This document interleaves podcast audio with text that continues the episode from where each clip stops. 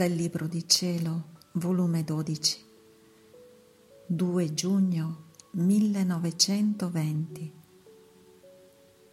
L'umanità di Gesù, pur essendo una sola cosa con la divinità, sentiva tuttavia la separazione da essa per pagare la separazione che quel peccato l'umanità aveva commesso e per ricongiungere l'umanità alla divinità.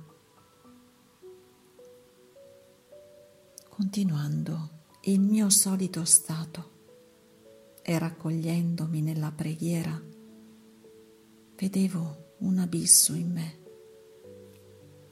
dove non potevo scorgere il fondo e in mezzo a questo abisso di profondità e di larghezza. Il mio dolce Gesù, afflitto e taciturno. Io non sapevo comprendere come lo vedevo in me e mi sentivo lontana da lui, come se per me non fosse il mio cuore ne restava torturato e provava lo strazio di una morte crudele. E questo non una volta, ma chissà quante volte mi trovo in questo abisso separata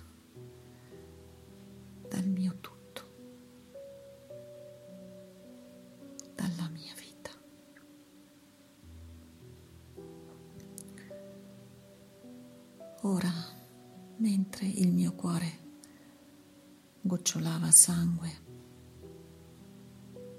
il mio sempre amabile Gesù, uscendo da questo abisso, mi ha cinto il collo con le sue braccia, mettendosi da dietro le mie spalle e mi ha detto, diletta mia, tu sei il mio vero ritratto. Oh, quante volte la mia gemente umanità si trovava in queste torture. Essa era immedesimata con la divinità, anzi, erano una sola cosa. E mentre erano una sola cosa, sentivo lo strazio della separazione, dell'abisso della divinità che mentre mi avvolgeva dentro e fuori, immedesimato con lei, mi sentivo lontano. La mia povera umanità doveva pagare il fio e la separazione che col peccato l'umanità prevaricatrice aveva commesso e per congiungerla alla divinità dovevo soffrire tutta la pena della loro separazione. Ma ogni istante di separazione era per me spietata. Ecco la causa delle tue pene e dell'abisso che tu vedi è la mia somiglianza. Anche in questi tempi procellosi, l'umanità corre come in precipitosa fuga, lontano da me.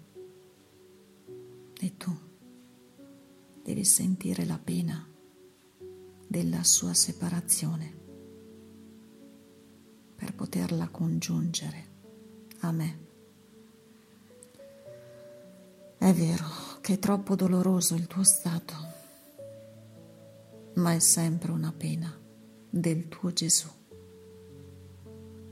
Ed io, per darti forza, ti terrò stretta da dietro le tue spalle, che mentre ti tengo più sicura, do più intensità alla tua pena.